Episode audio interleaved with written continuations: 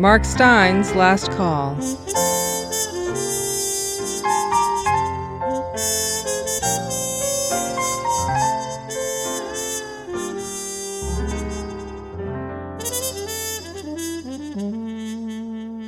Happy Boxing Day! And do we have a Christmas box for you? We're going to remember, as we usually do this time of year, some of the musical talents we've lost in the last 12 months songwriters, singers, and a few more peripheral figures. I would like to dedicate the show to a man whose loss last autumn I feel very severely. Brian Savin was the producer of all my Serenade radio songs of the week and of many other Steyn radio shows going back four decades. It's not really as much fun doing these things without him, so what follows is dedicated to his memory. But this first song is kind of relevant. Anyone can have a good idea, and Brian had a lot of them. And there are a lot of ways to do those good ideas. But Brian was a genius at not only coming up with what to do, uh, but the absolute best form and style in which to pull it off. Like the man said, ain't what you do, it's the way hat you do it. When I was a kid, about half past three, my daddy said, Son, come here to me. Says things may come and things may go, but this is one thing you ought to know. Take what you do. It's the way hot you do it. Take what you do. It's the way hot you do it. Take what you do. It's the way hot you do it. That's what gets results. Mama, mama. Take what you do. It's the time that you do it. Take what you do. It's the time that you do it. Take what you do. It's the time that you do it. That's what gets results. Oh. You can try hard. Don't mean a thing. Don't mean a thing. Take it easy. Greasy. Then your job will swing. Oh, and take what you do. It's the place that you do it. Take what you do. It's the place that you do it. Take what you. It's the place that you do it. That's what gets results. When I started doing obituaries, the subjects, the deceased, were born in the 1880s. Now they're my contemporaries. Terry Hall died a year ago. I hadn't seen him in a long time, but he was the lead singer of two British pop groups of 40 years ago the Specials, who were two tone ska revival or some such. And then uh, after that, the Fun Boy 3, who were more uh, new wave. I think that's what they called it. I don't really know. Anyway, one time he asked me if I knew this song. And I said, Oh, yeah, of course I do. It's by Sy Oliver and Trummy Young. Um, I hope some of you at least will know Trummy Young. He's a great, uh, he was a great jazz trombonist. He's name checked by Bing Crosby in the film uh, High Society. And uh, Sy Oliver was a fantastic arranger. You've heard me sing his praises here before for Tommy Dorsey, Sinatra, on and on. So I said, oh, sure, that song's by Sy Oliver and Trummy Young. And Terry Hall said, uh, that's bleeping weird. Who the bleep knows that? But he decided to make a record of this song with the Fun Boy 3, and then he asked Bananarama to come and sing on it. And as Karen, Sarah, and Siobhan told me many years ago, it wasn't because he liked their singing, uh, only because he liked their look. It ain't what you sing, it's the look when you sing it. That's what gets results. And it did.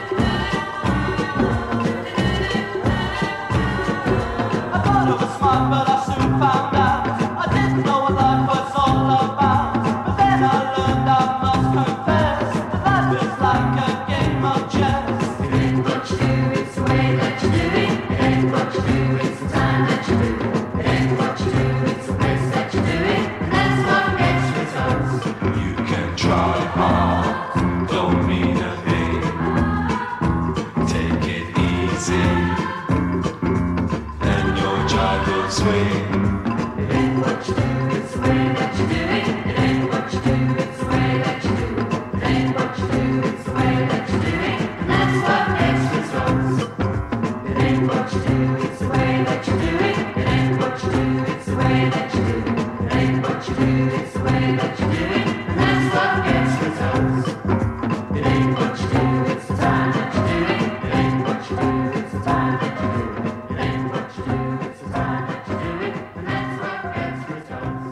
Hall with the Fun Boy 3 and my old chums from Bananarama. Ain't what you do, it's the way hatch you do it. And if you do it like that, you can have a big hit with a 40 year old song. Not, uh, not from my tastes as hot as the Jimmie Lunceford Band in 1939, but it was a top five smash in the UK and all over Europe in the 1980s.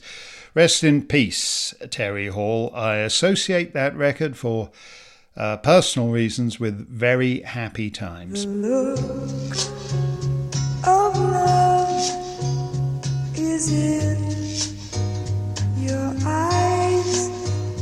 The look your heart can't disguise.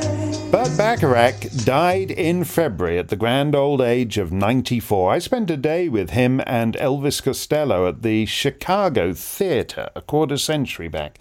Maybe we'll dig that out, see how it holds up.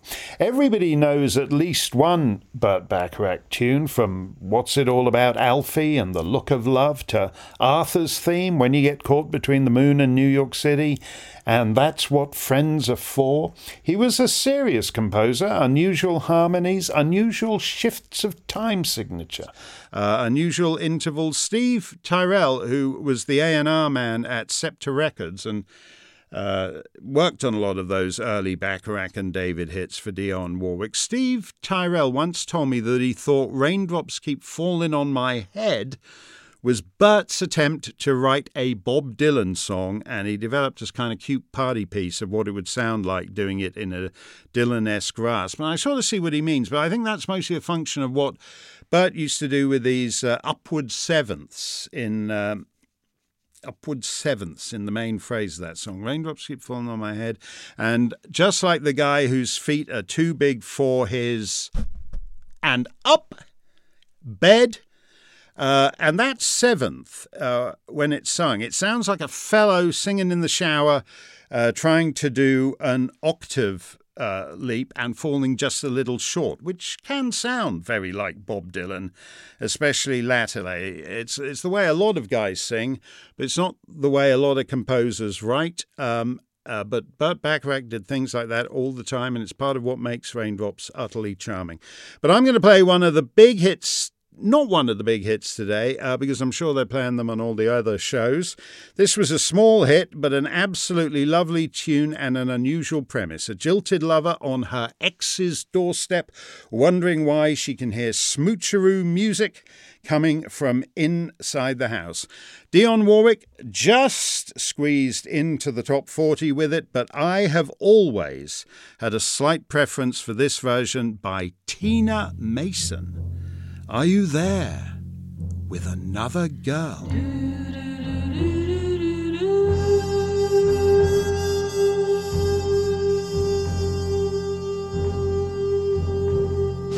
I hear the music coming out of your radio.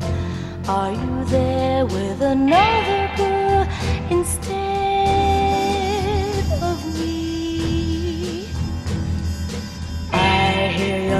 And there's something I've got to know. Are you there with another girl instead of me? Oh, I'm standing on your doorstep and I don't know what to do. Should I ring your doorbell or just walk away? My friends all say that you were never true.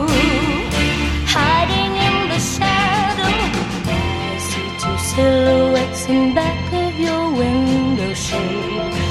Are you there with another girl when I am gone? I can't believe you'd break the promises that you made. If you're there with another girl, I can't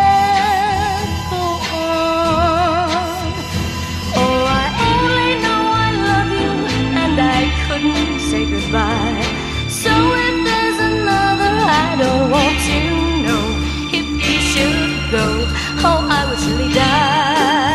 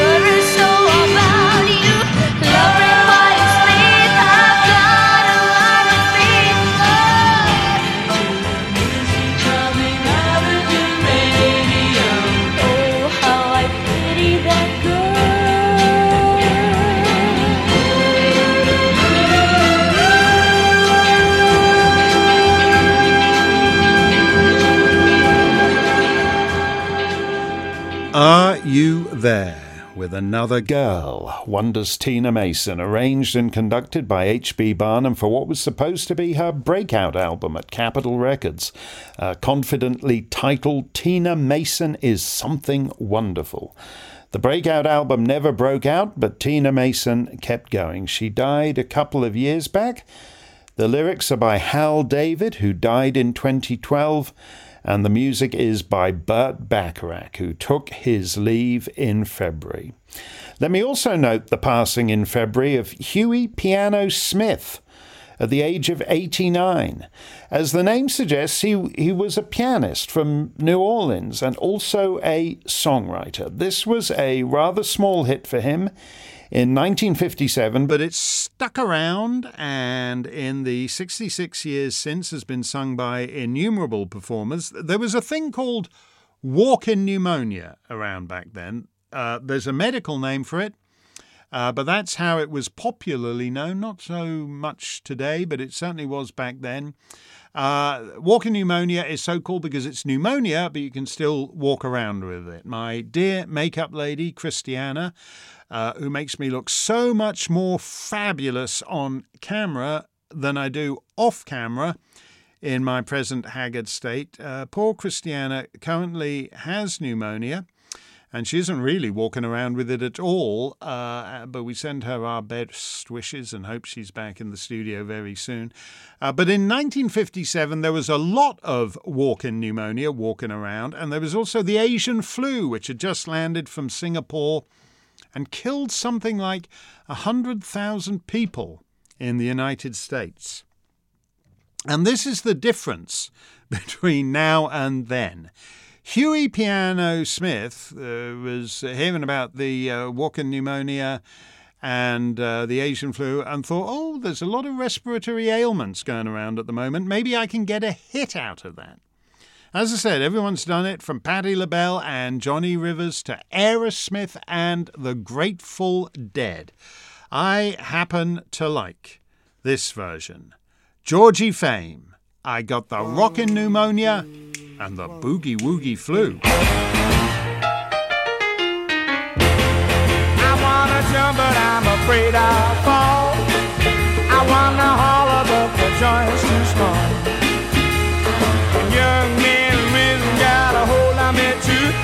Got a rockin' pneumonia and a boogie woogie flu. I want some loving, baby, that ain't all. I wanna kiss her, but the gal's too tall. And young man rhythm got a hold on me too. I got a rockin' pneumonia and a boogie woogie flu. I wanna move,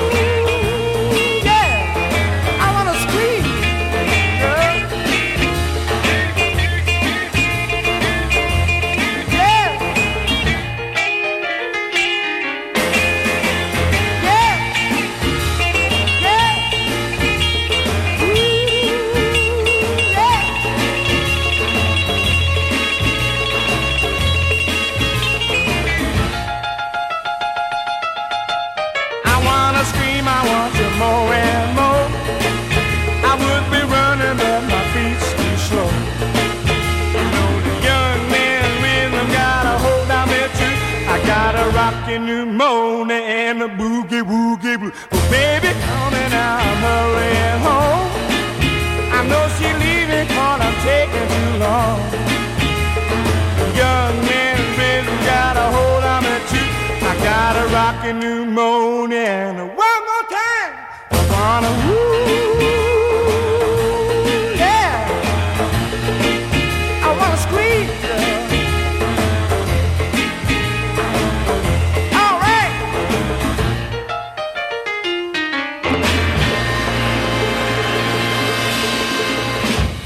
Georgie Fame sings a song written by Huey Piano Smith in 1957 when there was a lot of walking pneumonia and Asian flu, but he had the rockin' pneumonia and the boogie woogie flu. No topical pop culture today. Nobody writes, I got the Faucian variant and the boogie Wuhan flu.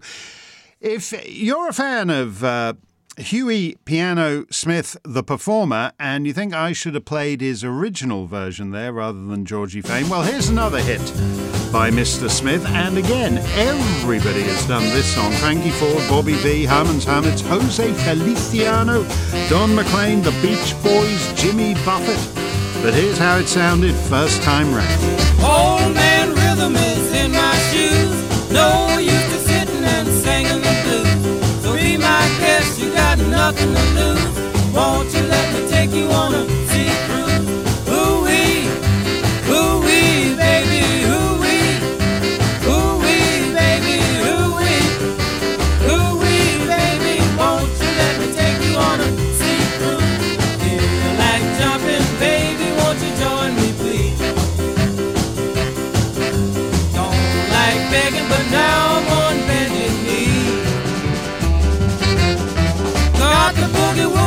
a knife in the back. Got to get a rock and get my hat off the rack. Be my guest, you got nothing to lose. Won't you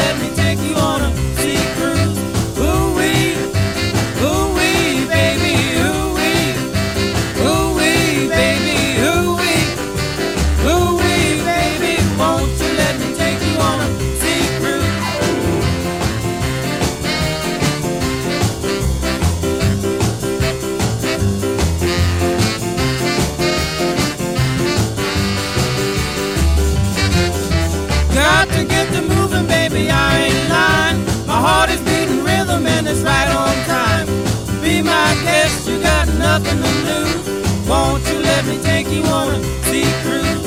Ooh wee, ooh wee, baby, ooh wee, ooh wee, baby, ooh wee, ooh wee, baby. Won't you let me take you on a sea cruise?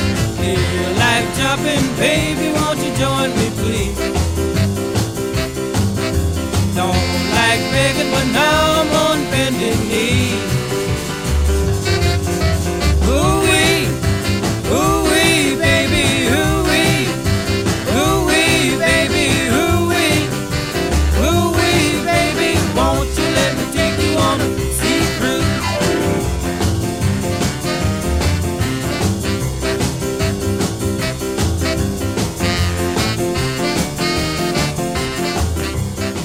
Sea Cruise, written by Huey Piano Smith, who died in February.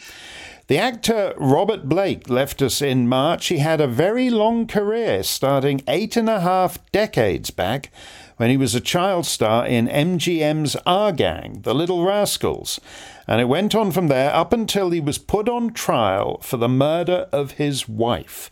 He was acquitted but it killed his career and it killed reruns of his 70s hit TV show Baretta, which I regret because it had a terrific theme tune by Dave Grusin with lyrics by Morgan Ames after the Gospel according to St. Matthew, chapter 10, verse 29 Are not two sparrows sold for a farthing?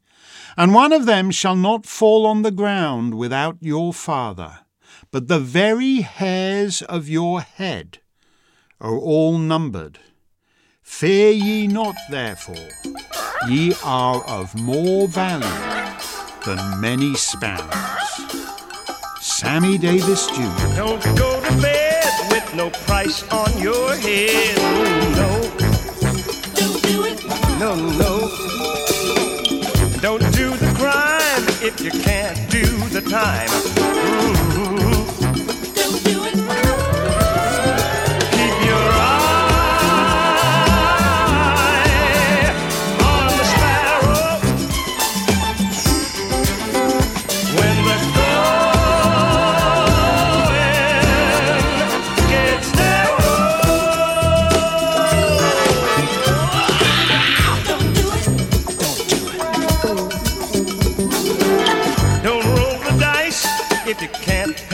Price. No. Don't do it. Don't do it.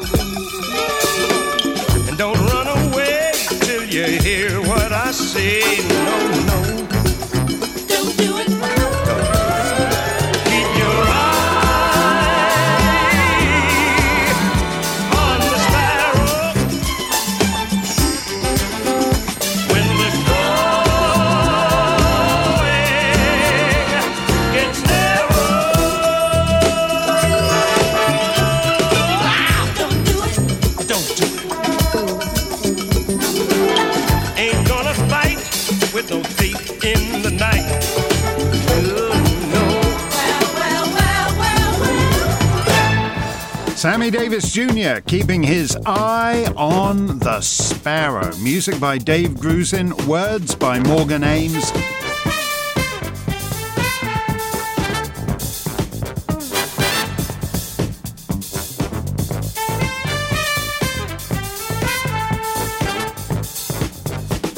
The theme from Baretta, starring the late Robert Blake. Don't go to bed with no price on your head. That's the mistake I made with Ofcom.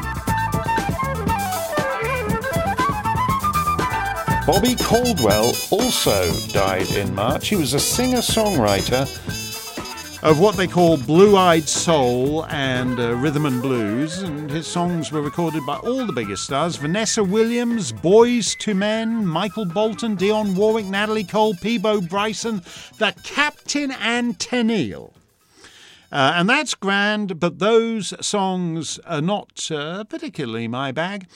Uh, but then in middle age, Bobby Caldwell did what a lot of guys have been doing in recent decades, and he made a standards album. They were a predictable set of songs Come Fly With Me, I Get a Kick Out of You, I've Got You Under My Skin. Uh, and it just seemed to me like the lamest Sinatra karaoke with no emotional investment or point of view. And then halfway through, a song popped up that I didn't know. And I glanced at the credits and found that it was by Mr. Caldwell Louis Mem. Uh, and uh, I rather liked it in a kind of uh, lilac wine kind of way, if you heard our Serenade radio show on that song a couple of months back. So this is an R&B blue-eyed soul guy uh, writing a standard type song. Bobby Caldwell, April Moon. This is a story I've wanted to tell. I was left for a handsomer guy. All I could do was wish them both well and gaze at my friend in the sky. April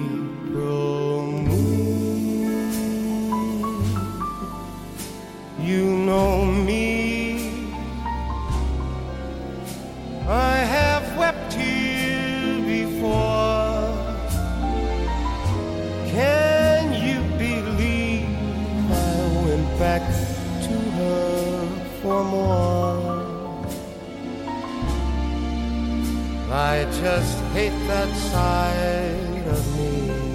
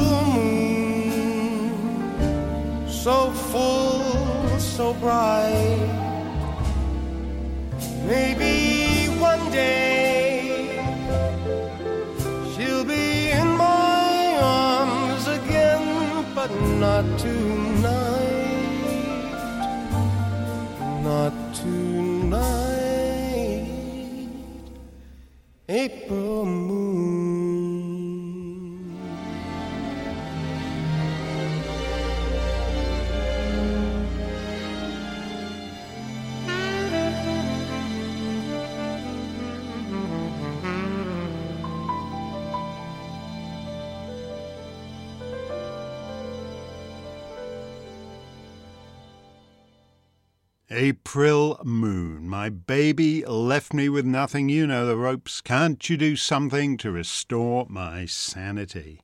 Ah, we all know the ropes. Words, music, arrangement, and vocals by Bobby Caldwell, who died in New Jersey in March.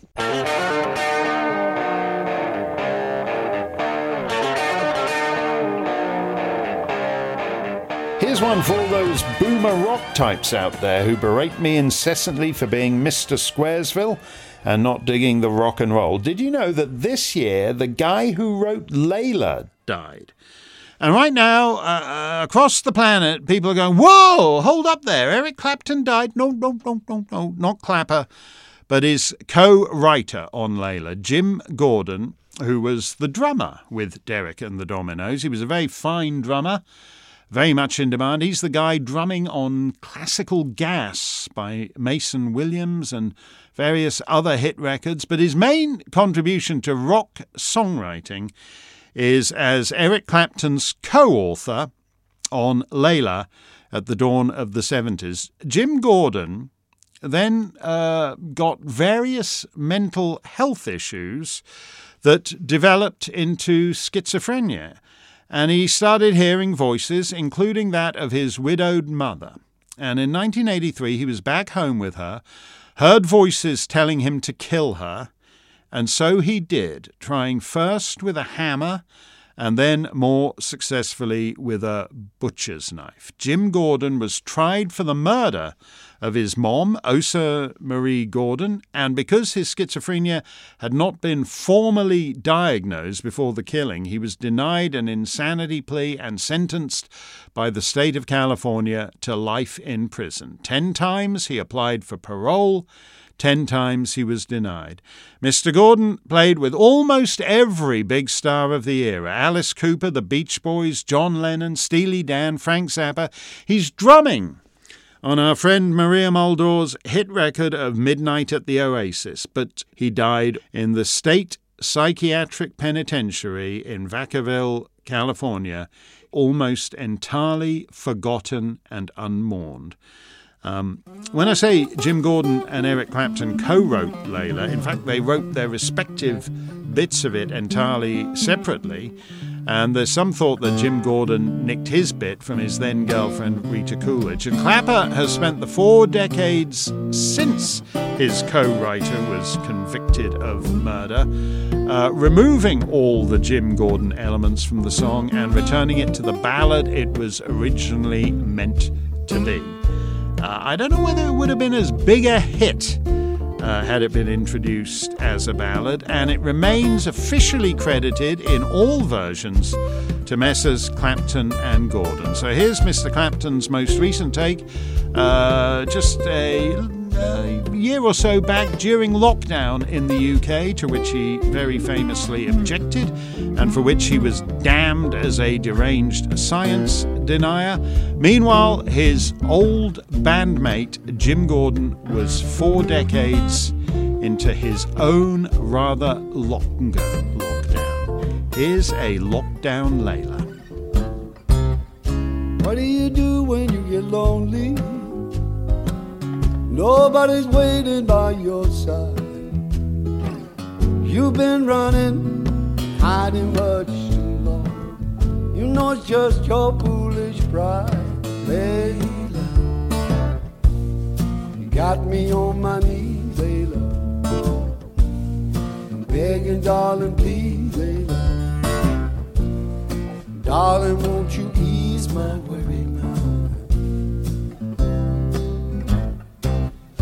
tried to give you consolation, Ran your old man had let you down. Like a fool, I fell in love with you. You turned my whole world upside down, Layla. You got me on my knees, Layla. I'm begging, darling, please, Layla.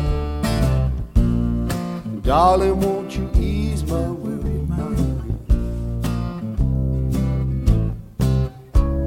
the best of this situation before I finally go and say, please don't say never find a way. Tell me all my love's in vain, Layla.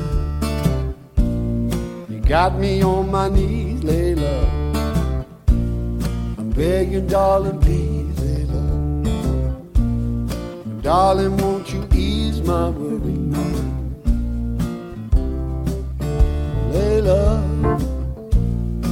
got me on my knees, Layla. Begging, darling, please, Layla. Darling,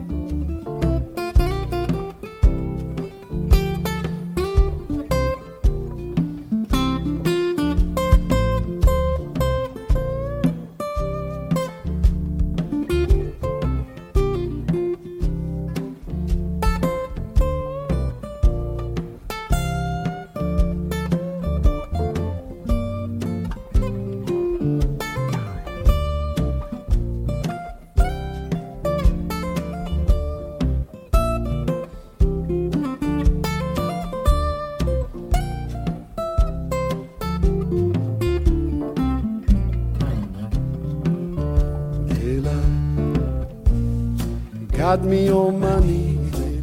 I'm begging, darling, please, Layla. Darling, won't you ease my worry mind? Layla, you got me on my knees,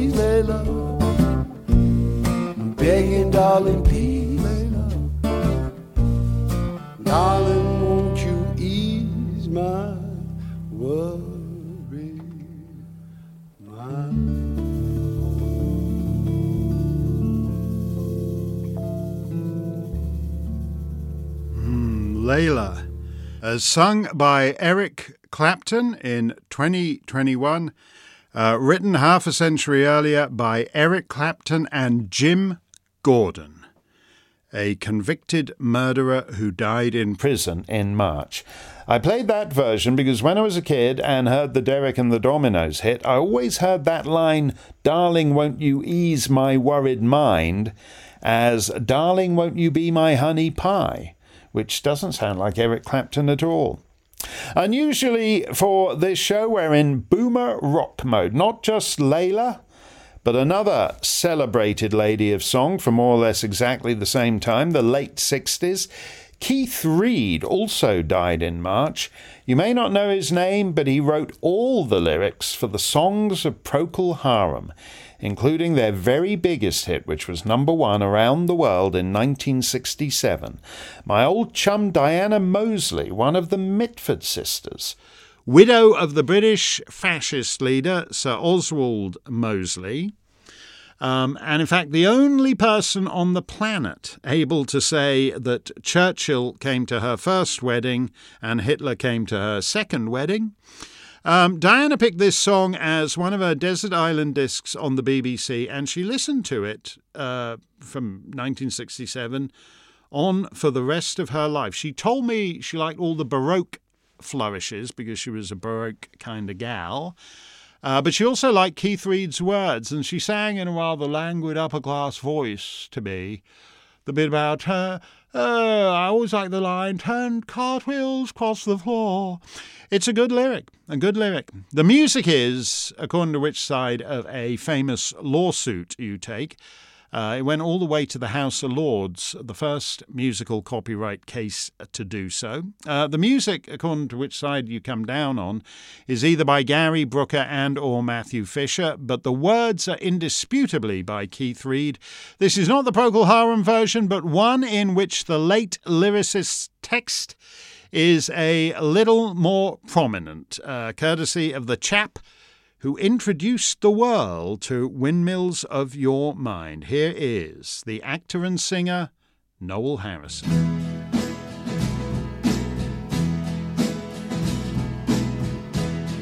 We skipped the light fandango, turned cartwheels across the floor. I was feeling kinda seasick crowd called out for more. The room was humming harder as the ceiling flew away. When we called out for another drink, the waiter brought a tray, and so it was that later as the miller told his tale. Met her face at first just ghostly turned a whiter shade of pale.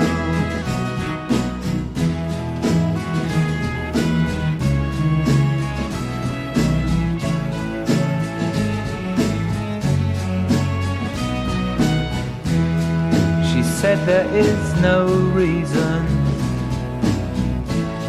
and the truth is plain to see. But I wandered through my playing cards and would not let her be one of sixteen Vestal virgins who were leaving for the coast. And although my eyes were open, they might just as well been closed. And so it was that later, as the miller told his tale,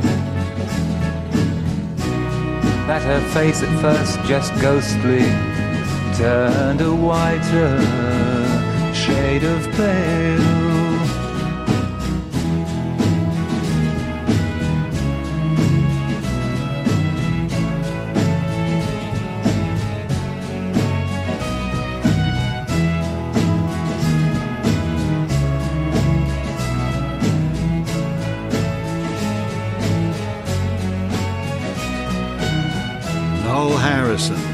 Turning a whiter shade of pale. Noel was the son of a far more famous actor, and indeed, thanks to my fair lady, a far more famous singer. Rex Harrison, sexy Rexy. I can't quite believe that in the course of my life, I've met three generations of that celebrated thespian dynasty, all no longer with us. Sir Rex, his son Noel, and Noel's darling daughter Cathryn Harrison. Such a fine actress, lovely lady, and dead far too young. That was her dad singing the lyrics of Keith Reid, her face at first just ghostly, turned a whiter shade of pale. Keith Reid died in March in London, so he is now the ghostly face. Rest in peace. And I know at least a few of you will be saying, Steyn, it's not the lyrics that made that song a hit, it's the lift from Johann Sebastian Bach's Air on a G string at the front of the Procol Harum version. So why aren't you playing that? Sorry, we don't have time for any Bach borrowing.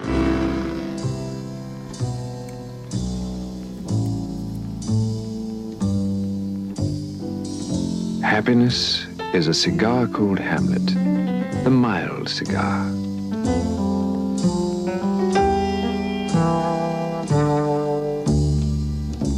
On February the 18th, 2010, Gordon Lightfoot was driving in Toronto en route to the office when he heard on the radio that he had died.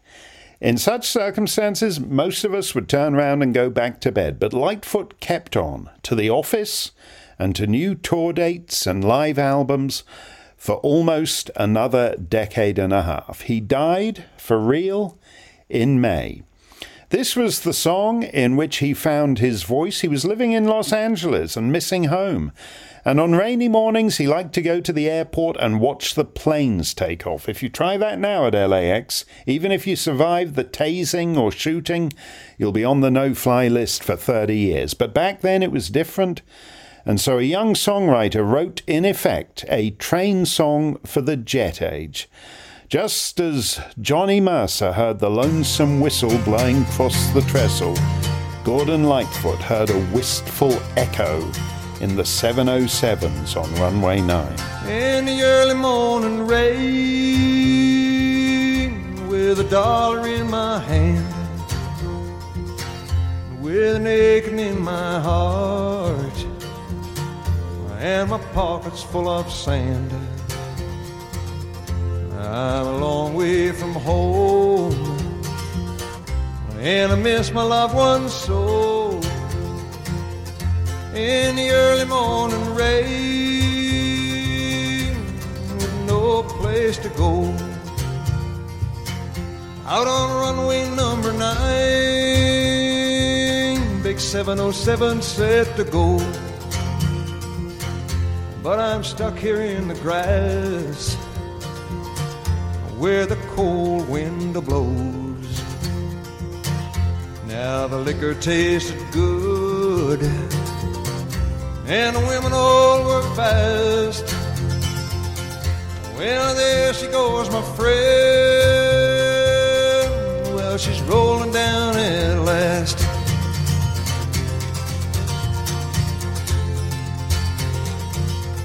Hear the mighty engines roar, bird on high.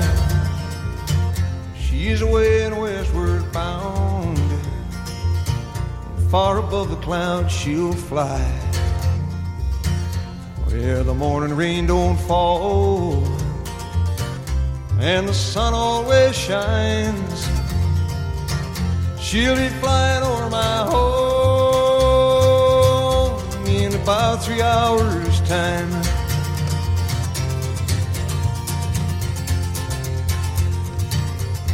This old airport's got me down. It's no earthly good to me. Cause I'm stuck here on the ground, as cold and drunk as I can be. You can't jump a jet plane like you can a freight train. So I'd best be on the way the early morning rain. You can't jump a jet plane like you can a freight train.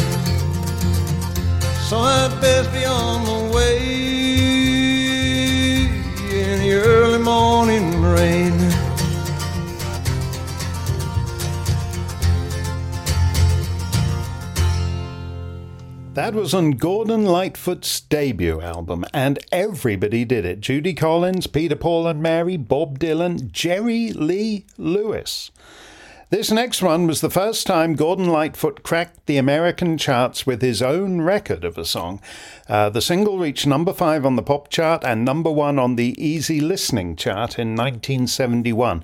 The latter uh, can be more useful than the former, at least in the 70s. It guaranteed your song an industrial strength ubiquity on TV variety shows and the like, and meant that when producers needed side two, track five for anybody's album, it was the first thing that popped into their heads. You didn't need to be a mind reader to read that if you could read my mind, was on every A&R man's mind. So Andy Williams and Barbra Streisand and Johnny Mathis and Petula Clark and Herb Alpert and Jack Jones all dutifully recorded the number, which is impressive. Given that the lyric, written in the ruins of Mr. Lightfoot's first marriage, has flashes of rare bitterness. I'm just trying to understand the feelings that you lack which latterly, at their daughter's behest, uh, Lightfoot sang as the feelings that we lack. Still and all, it's an unusually vicious line to hear wafting up from the gullets of Johnny Mathis and Pet Clark and Andy Williams. And for me, it really needs the writer's own splendidly lugubrious vocal to pull it off. That said,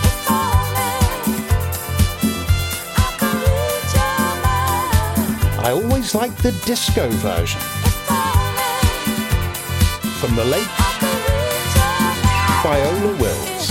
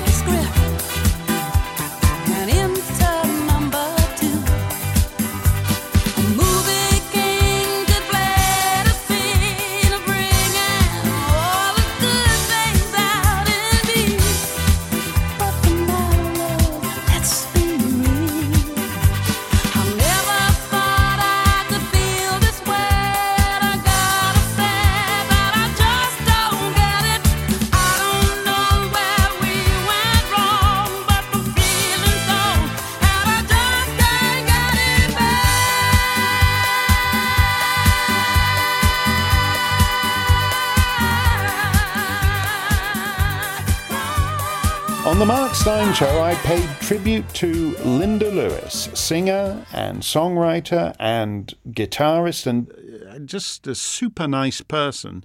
Linda died at just 72 earlier this month. I first met her at London's Capital Radio when I was a 14 year old schoolboy and I thought she was super hot.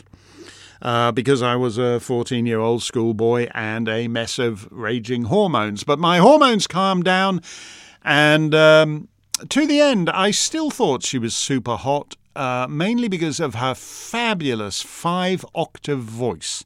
Uh, don't take my word for it, all kinds of people love that voice David Bowie, Rod Stewart, Cat Stevens. Um, on the telly show, I played a bit of her big hit, It's in His Kiss, which is way better than Cher's version 15 years later.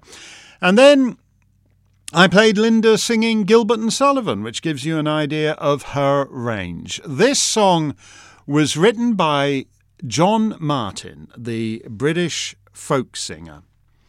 Uh, it was never a hit, but for quite a few years, a lot of big singers sang it. Ralph McTell, Eric Clapton, the Bellamy Brothers, Wet, Wet, Wet.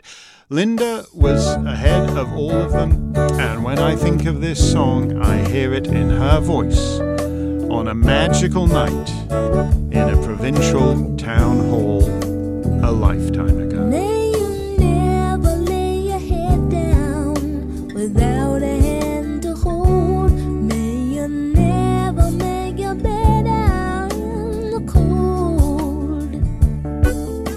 You're just like a great strong brother of mine, and you know that I love you true. You never talk dirty behind my back, and I know there are those who Please, won't you, please, won't you bear it in mind? Love is a lesson to learn in our time. Please, won't you bear it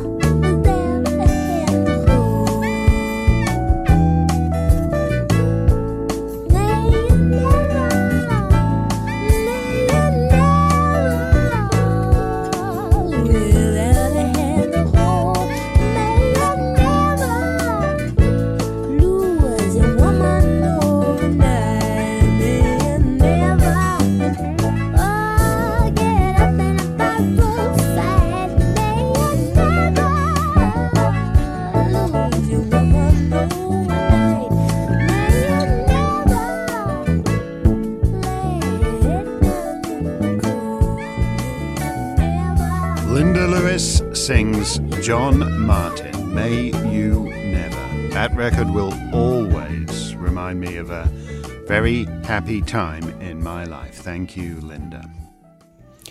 If you watch my show or listen to it, you'll know Mike Batt, the presiding genius behind the Wombles. I mention that mainly because Laura Rosen Cohen and Kate Smythe were Wombles fans in childhood from the opposite ends of the earth, from the two senior dominions of the Commonwealth. Um, you've seen Mike on the Mark Steyn show, you've heard him on our Serenade Radio Song of the Week. Anyway, Mike and I were swapping a few thoughts about Linda Lewis a few days after she died because he managed her for a few years in the 70s. Uh, on the telly, uh, I played her lovely foray into Gilbert and Sullivan, the Mikado. But she also sang Georges Bizet from his masterpiece Carmen. How does that happen? Well, Mike Batt has a thing he does when he's making an album of new material with singers. Okay, great, 10 new songs. But how about doing a couple of older items just to vary the flavour of the set?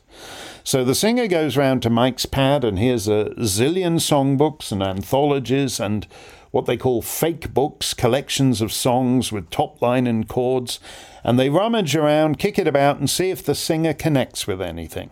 Well, Linda connected with this.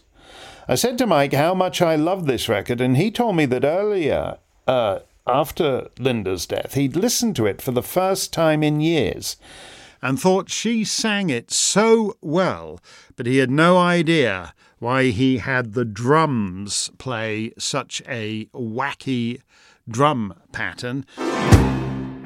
I kind of like the drums on this, and Linda's vocal is magnificent. Love's a baby that grows up wild, and he don't do what you want him to. Love ain't nobody's angel child, and he won't pay any mind to you. One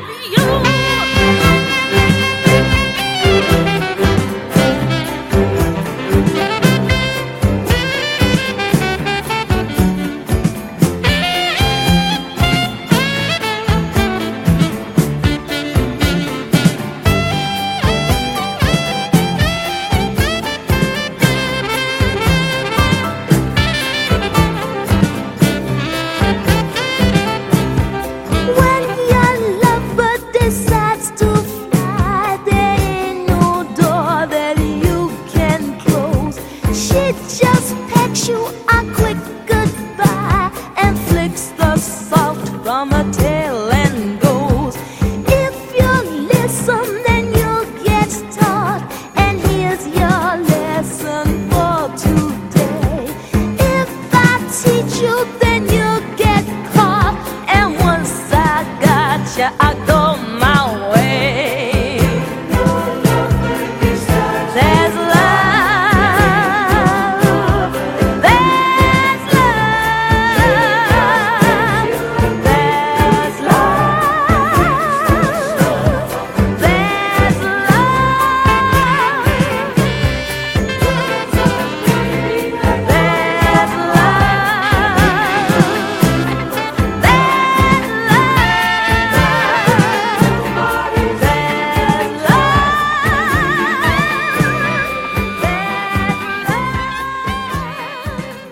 late Linda Lewis, with orchestra arranged and conducted by Mike Batt, and the Habanera from Carmen, music by Georges Bizet, with English words by Oscar Hammerstein II, written for his American adaptation of the opera as Carmen Jones.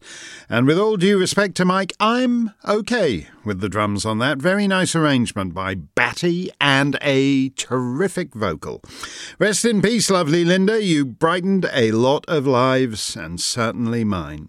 Um, oh, you're going to love this one. Do you follow Balkan pop music? Balkan pop music. The Croat pop star Jasmin Stavros died in Zagreb at the age of 68. He had a lot of hits. Uh, I've always quite liked his song A Dalmatian Man and a Slavonian Woman. Hey, you know how that goes. Uh, as I said, I liked it, but it's probably not the best title if you're looking to have a hit in the US. This was his blockbuster. In fact, it came back uh, in a, I think what they call it a club mix, and it was a hit all over again just a couple of years ago. In the 80s, just before Yugoslavia fell apart and Croatia was reborn, uh, Mr. Stavros was living in America and feeling a little homesick, and he wrote a song called Da Obisto America. I would give a hundred Americas. I would give anything in the world. I'm going just to sit on the porch with a map and some bevanda. I'm counting the waves. I always like that couplet, um, if you'll forgive my Croatian pronunciation. Tek da sjednem na verandu pa uz karta i bevandu. Bevanda is a popular drink in Dalmatia, a blend of wine and water. Uh, anyway, this got to number two on the Yugoslav hit parade in 1989. Jasmin Stavros, Da Obisto America.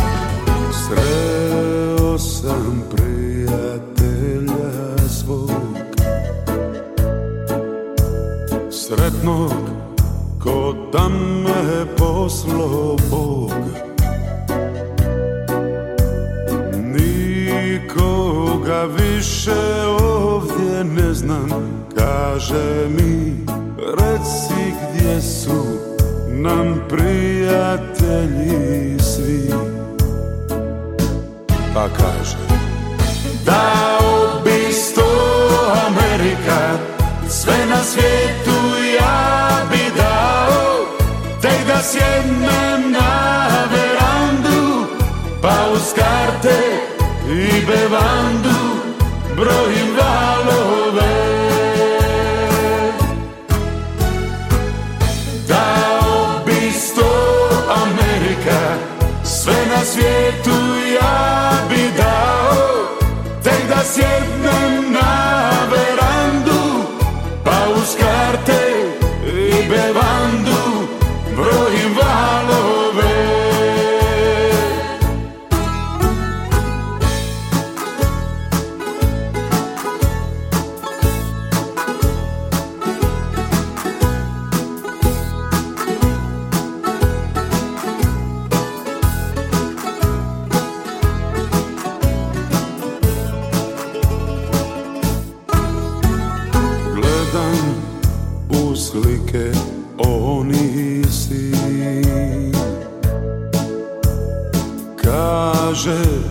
da malog zovu džin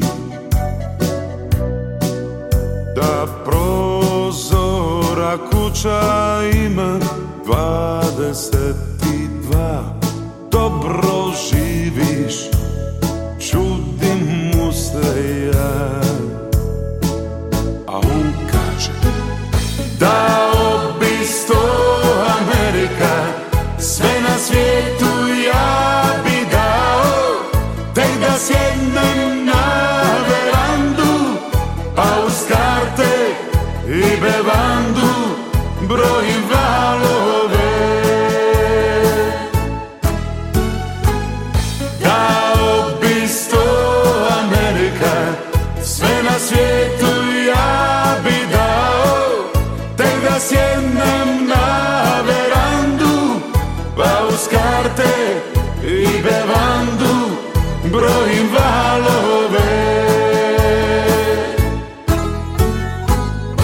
Jasmin Stavros, born in Split, but who died in Zagreb in May, and his Balkan blockbuster of 1989, Dao Bisto America. I would give a hundred Americans. Number two on the Yugoslav hit parade. There is no longer a Yugoslav hit parade because there is no longer a Yugoslavia, but the song lives on.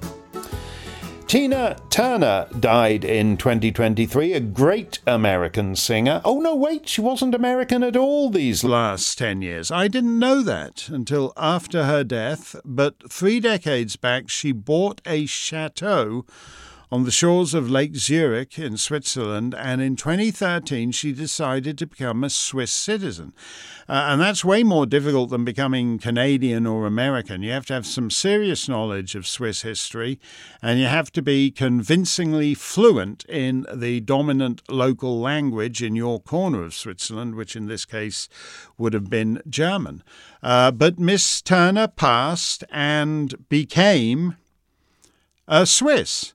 And this wasn't just like a lot of us have been doing in the COVID years, as I was saying, I'd been doing myself, acquiring extra passports of convenience to assist us across the ever more mercurial frontiers that now obstruct freedom of movement in our world of uh, contagion and control.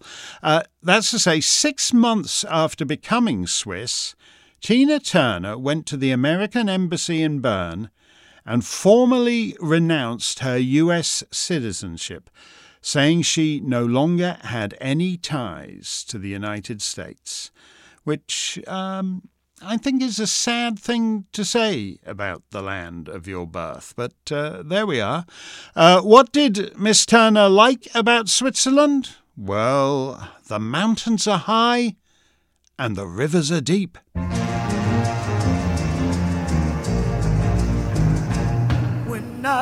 Was a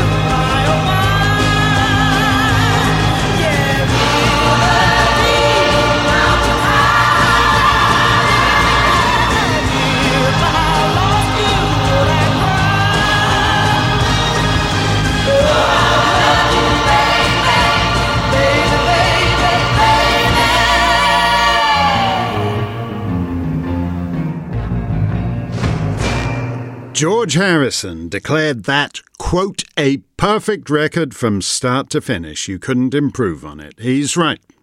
But it only got to number 88 on the Billboard Hot 100, and it was its success overseas that saved it. Number 3 in the UK, number 9 in the Netherlands, number 1 in Spain. River Deep Mountain High by the then husband and wife team of Jeff Barry and Ellie Greenwich, and the subsequent convicted murderer.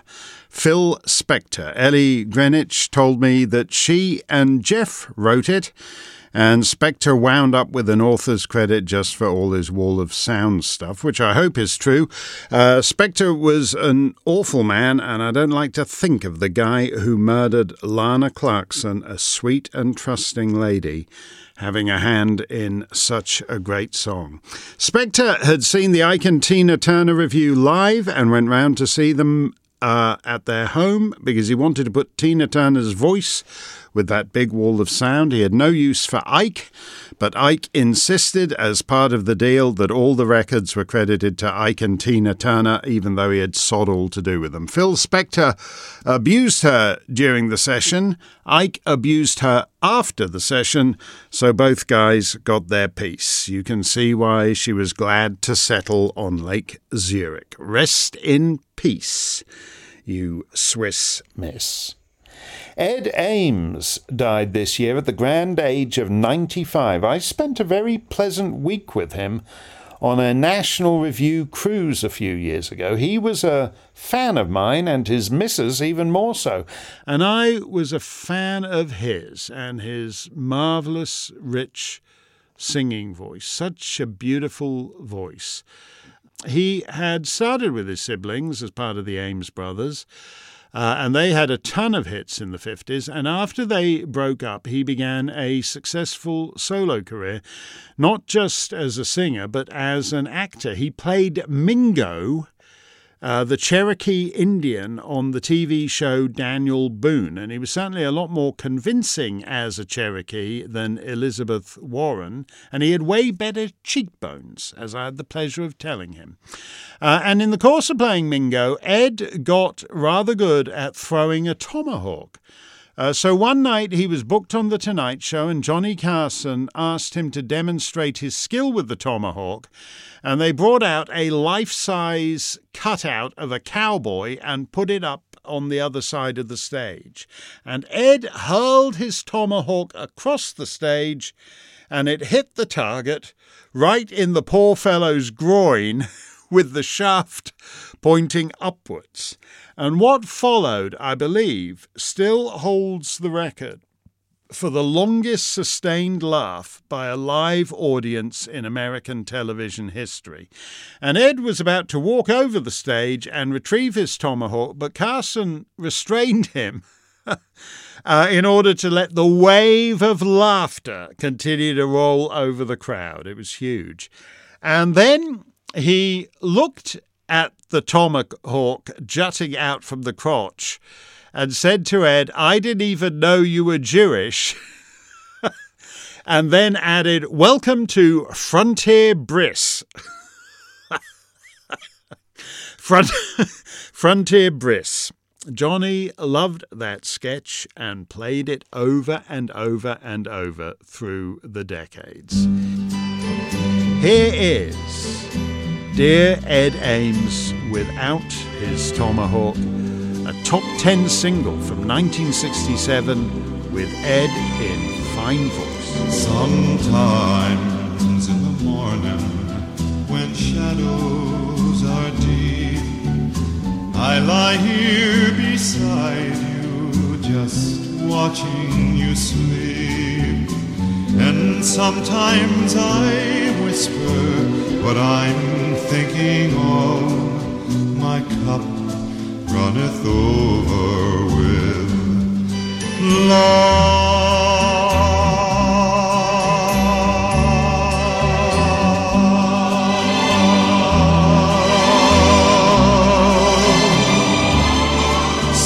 Sometimes in the evening, when you do not see, I study the small things you do constantly. I memorize moments that I'm fondest of. My cup runneth over with love.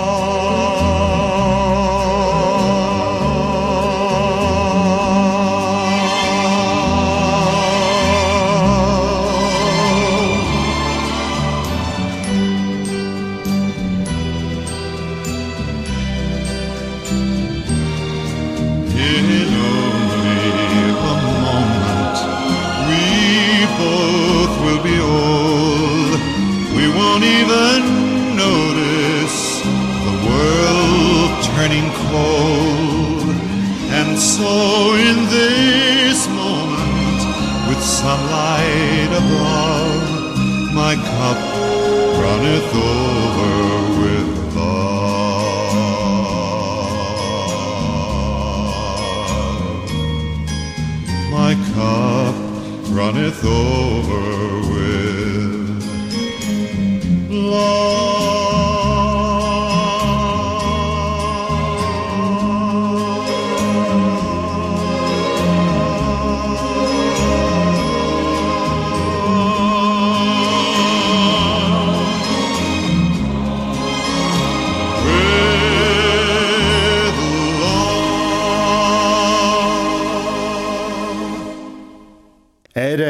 with a number eight single that was also the title song of a top four album.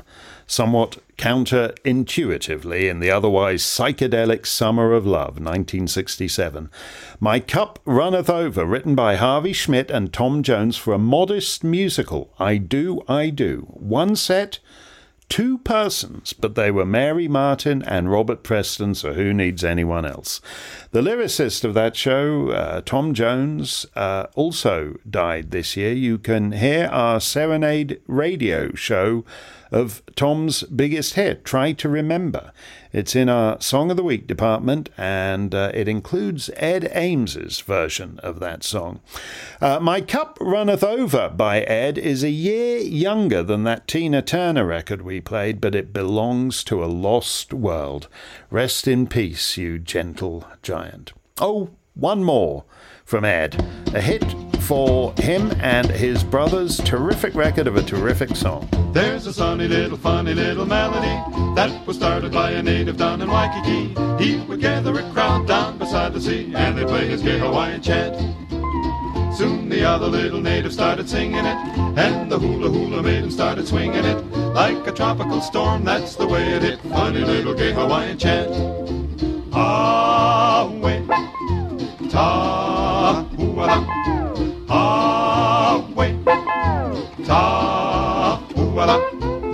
Though it started on an island on Hawaii way, it's as popular in Tennessee or Iowa. If you wander into any cabaret, you will hear this gay Hawaiian chant. Ah, way, ta, way, ta,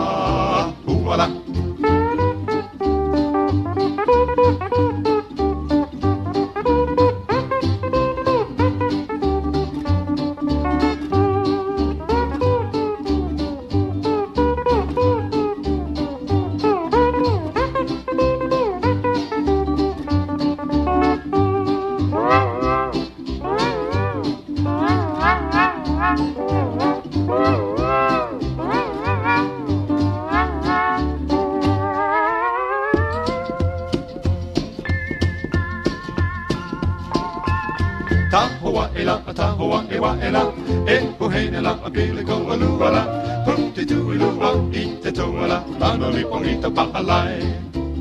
Tahoa'ila, tahoa'ila, e puhenela, a piliko aluala, puti tuilua, ite toala, tanoli pongita pa'alai.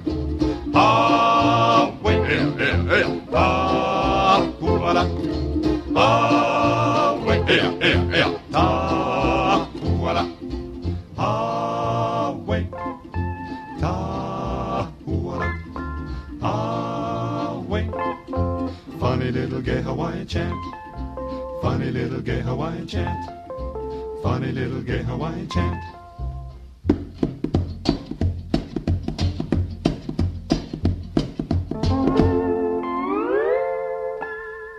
The Ames Brothers, the Hawaiian War Chant, number 21 on the Billboard charts in 1951, should have got a lot higher. In June, I was very sorry to hear that Sheldon Harnick had died at the age of 99 because I was certain he was going to make his century. Alas, not. Sheldon was a Broadway lyricist. In fact, his biggest hit closed out that spectacular golden two decade single unbroken season that began with Oklahoma and ended with Fiddler on the Roof. If I were a rich man, yeah, yeah,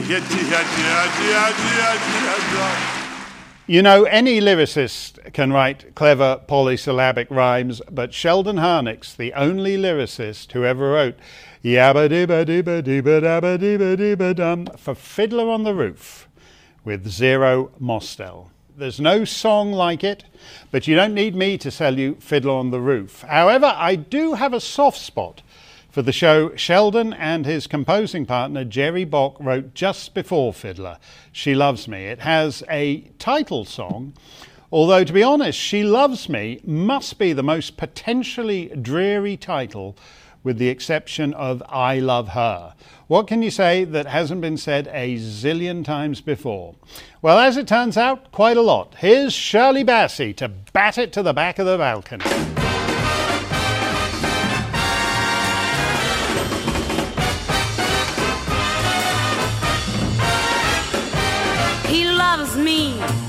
To my amazement, I love it, knowing that he loves me. He loves me, true, he doesn't show it. How could he when he doesn't know it? Yesterday he loathed me, now today he likes me, and tomorrow, tomorrow. Teeth ache from the urge to touch him. I'm speechless, for I mustn't tell him. It's wrong now, but it won't be long now before my love discovers that he and I are lovers. Imagine how surprised it's bound to be.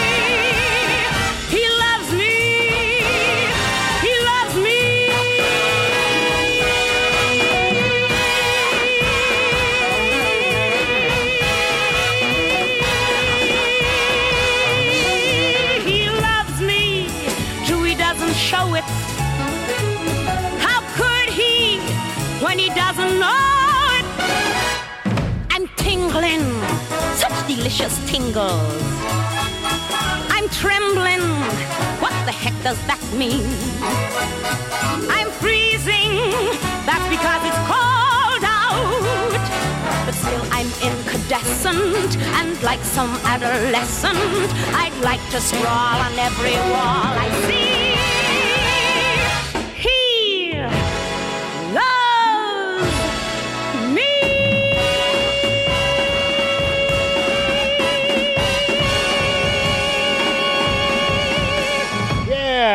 Sing it, Shirl. Shirley Bassey with a fabulous Johnny Spence arrangement. My teeth ache from the urge to touch her. That's a Sheldon Harnick line. Uh, Sheldon was kind enough to appear on my radio and TV shows whenever I asked over the decades, and in return, uh, he'd occasionally ask me over to his pad at the Beresford on Central Park West, one of the fanciest addresses in Manhattan. He shared the building with the great violinist Isaac Stern, uh, Tony Randall from The Odd Couple, Glenn Close, Jerry Seinfeld. Very depressing, always to be the lowest billed guy in the elevator. Here from the Steyn Archives is Sheldon Harnick talking to me about another Broadway hit of his, Fiorello. The director of that show, George Abbott, was considerably older than Sheldon, and there was a lyric in there that touched him and that touches me as the years go by and old friends take their leave. There's a line in the song, Where Do I Go From Here? As each irreplaceable day goes by, I don't remember what preceded it, but that was the phrase. Uh, as each irreplaceable day goes by. And he said to me one day, he said, Ah, I'm sorry the song was cut. Every time I hear that line, it is so meaningful to me.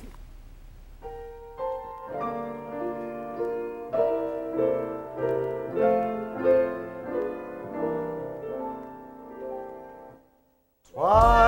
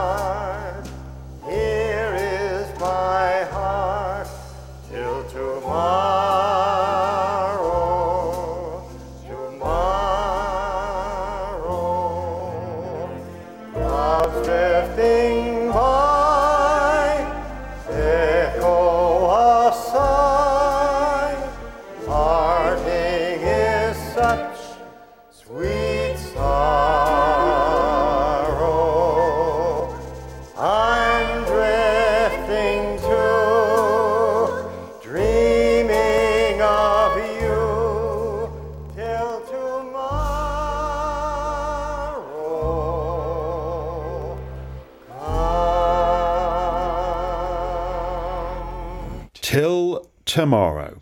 Words and music by Sheldon Harnick and Jerry Bock from the Broadway musical Fiorello, as sung for me on TV a long time ago by Sheldon and his wife Marjorie, who was in that show.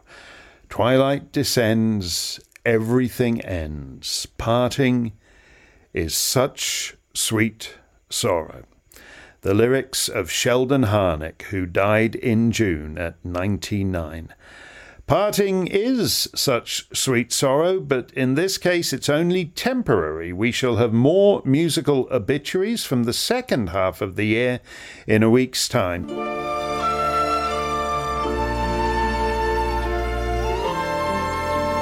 Till then, one more from Sheldon Harnick on the passage of time. Is this the little girl I carry?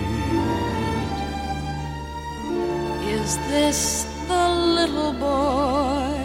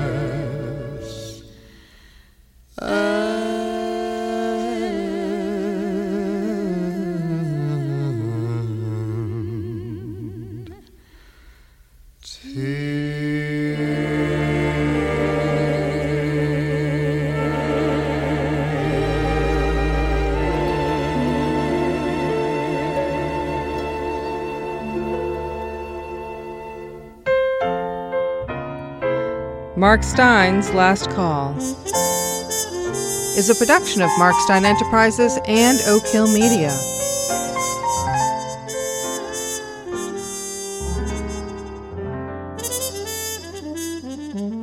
All rights reserved.